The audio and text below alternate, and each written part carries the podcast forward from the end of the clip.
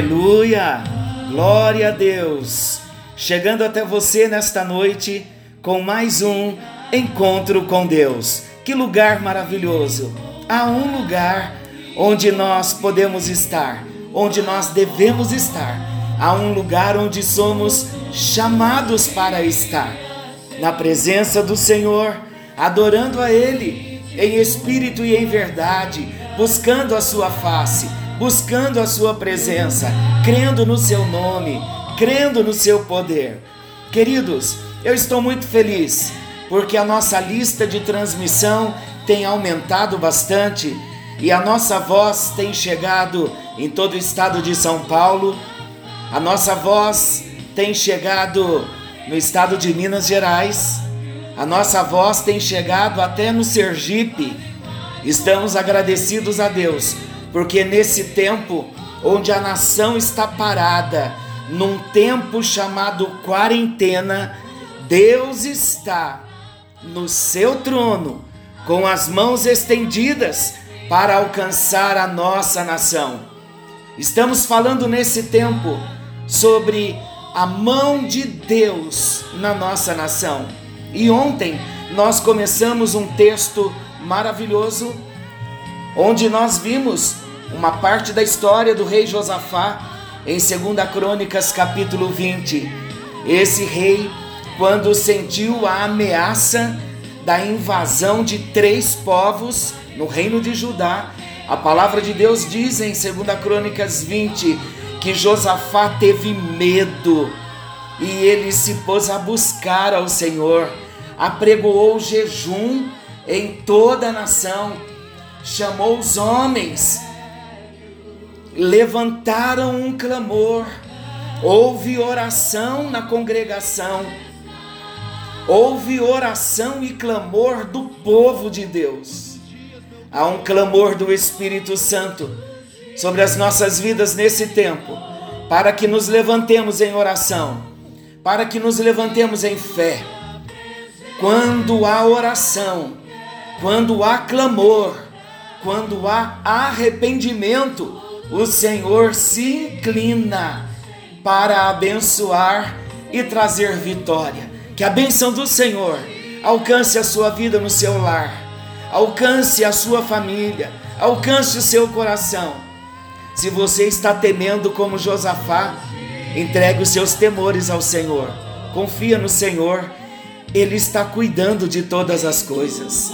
Na história de Josafá, nós vemos que quando Josafá teve medo e orou, o Senhor deu a ele direção. Ele chamou o povo para orar. O Espírito Santo está nos chamando para orar, para buscarmos a presença de Deus. Então, olha o que o Senhor fez através da vida de Josafá. Deus levantou um levita, um dos cantores do templo. O seu nome era Jaziel, e o nome dele significa Deus vigia sobre mim. Este levita, inspirado pelo Espírito Santo, ele profetizou palavras de consolação ele profetizou palavras de bênção, palavras de vitória, e o Senhor honrou as palavras da boca desse profeta, porque era o próprio Deus falando. Primeiro, Deus tirou o temor do coração de Josafá, e o Senhor disse a Josafá que naquela peleja o Senhor estaria pelejando. Nesta noite, o Senhor vem ao seu encontro ele tira os temores do seu coração e ele te leva a um estágio, a um degrau, a um nível de confiança, de fé e de entrega. Deus começou a dar a Josafá as estratégias da guerra.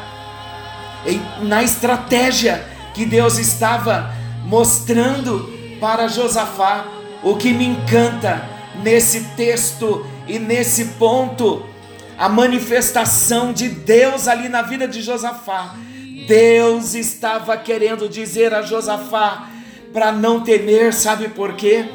Porque Deus estava prometendo a sua presença, a onisciência do Senhor estava ali sendo manifesta quando o Senhor estava dando estratégias de guerra, a onipresença do Senhor, a onipotência do Senhor, o Deus Todo-Poderoso que conhece todas as coisas, que está em todos os lugares, que pode todas as coisas. Ele prometeu a Josafá: nesta peleja não tereis que pelejar. Sabe por quê?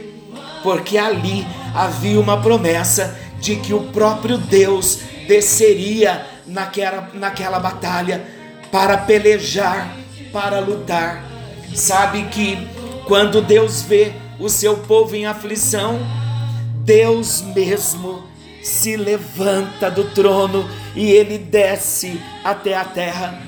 Foi assim que Deus prometeu para Moisés quando o chamou para libertar o Egito. Deus disse para Moisés: A minha presença descerá. Quando o Senhor estava orientando a Moisés, o Senhor disse: Eu ouvi o clamor, o gemido do meu povo, e eu mesmo descerei para livrá-los. Saiba que os pés do Senhor já estão sobre a terra, não há nada que possa acontecer que venha fugir do controle do Senhor. É hora de nós nos levantarmos em adoração, em oração, em clamor, primeiramente nos arrependendo dos nossos pecados, há um grito do Espírito Santo, não só de um modo pessoal, individual, mas de um modo coletivo, não só para o Brasil, mas para todas as nações. Arrependei-vos e convertei-vos. Há um grito do Espírito Santo para que nós comecemos nesse tempo a dobrar os nossos joelhos e reconhecer que Jesus Cristo é o único Senhor, que Ele governa, que todo poder está nas Suas mãos. Queridos, Deus deu a Josafá a segurança de que o Deus onisciente sabia onde o inimigo se encontrava o Deus onisciente sabia o que o inimigo estava fazendo. O Deus onisciente, onipotente, ele haveria de trazer a vitória, porque ele estava dizendo para o seu povo que naquela batalha a vitória viria sem haver luta corporal. Assim é a nossa luta hoje. É uma luta invisível, e nós não temos que lutar com as nossas armas. Assim como Josafá confiou que o Senhor era com ele e com o seu povo, Josafá reveren reverenciou ao Senhor, ele confiou no poder do Senhor e ele agradeceu antecipadamente. No versículo 18, nós encontramos então Josafá se prostrou com o rosto em terra e todo Judá e os moradores de Jerusalém também se prostraram perante o Senhor e o adoraram. O Senhor está nos chamando para nos prostrar diante dele, para nós o adorarmos. Josafá não levou para a guerra armas carnais, mas ele levou as armas espirituais, ele levou a fé, ele levou o louvor, isso nada e ninguém pode tirar de dentro de nós a nossa fé, o nosso louvor, a nossa adoração. Josafá exortou o povo a crer em Deus para alcançar a segurança, para confiar nos profetas. Assim o Senhor tem falado conosco. Josafá, então, a palavra de Deus diz que ele ordenou aos cantores ele ordenou aos adoradores que marchassem em frente do exército, louvando a Deus. E sabe quais foram as palavras de louvor ao Senhor? Rendei graças ao Senhor, porque a sua misericórdia dura para sempre. Ou seja, a batalha já estava ganha pelo poder da palavra do Senhor. É assim que o Senhor continua fazendo, é assim que o Senhor continua agindo. Ele está levantando o seu exército nesse tempo. Ele está levantando a minha vida. Ele está levantando a sua vida. Sabe, queridos, que há um princípio. Basta o louvor se iniciar para Deus começar a agir. O Senhor então colocou emboscadas contra os inimigos e eles foram totalmente desbaratados e não houve nenhum sobrevivente. Sabe que em tempos de batalha, como nós estamos vivendo, esta é uma batalha que não adianta nós repreendermos, expulsarmos o demônio das nações, porque eu creio, segundo a palavra do Senhor, esta luta é uma luta do Espírito Santo para nos levar ao arrependimento. É uma luta onde nós vamos vencer com os joelhos dobrados no clamor, na adoração, no louvor, mas também no arrependimento. Se cada um de nós começarmos a nos arrepender, seremos reconhecidos pelo Senhor como um povo que está se dobrando em arrependimento, e quando nós nos arrependemos, a cura virá, a bênção virá. Sabe que eu estava pensando neste dia, quando nós queremos falar com alguém, quais são as formas que nós usamos para chamar aquela pessoa que queremos conversar, que estamos chamando, alguém, por exemplo, quando está longe. Nós não dizemos assim: "Ei! E aí? Oi!" Não são esses essas, na verdade, as formas de nós chamarmos as pessoas? Pois bem, Deus está falando de várias formas nesse tempo na terra.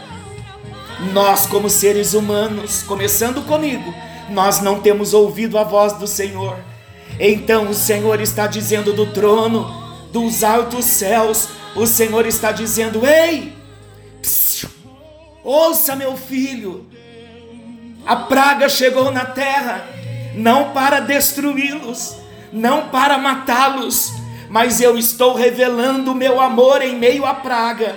Eu estou chamando a cada um de vós para que venham a mim, para que se curvam diante de mim e levantem um louvor, uma adoração e que venhamos juntos na noite de hoje proclamar o que o povo de Judá proclamou: rendei graças ao Senhor, porque a sua misericórdia dura para sempre.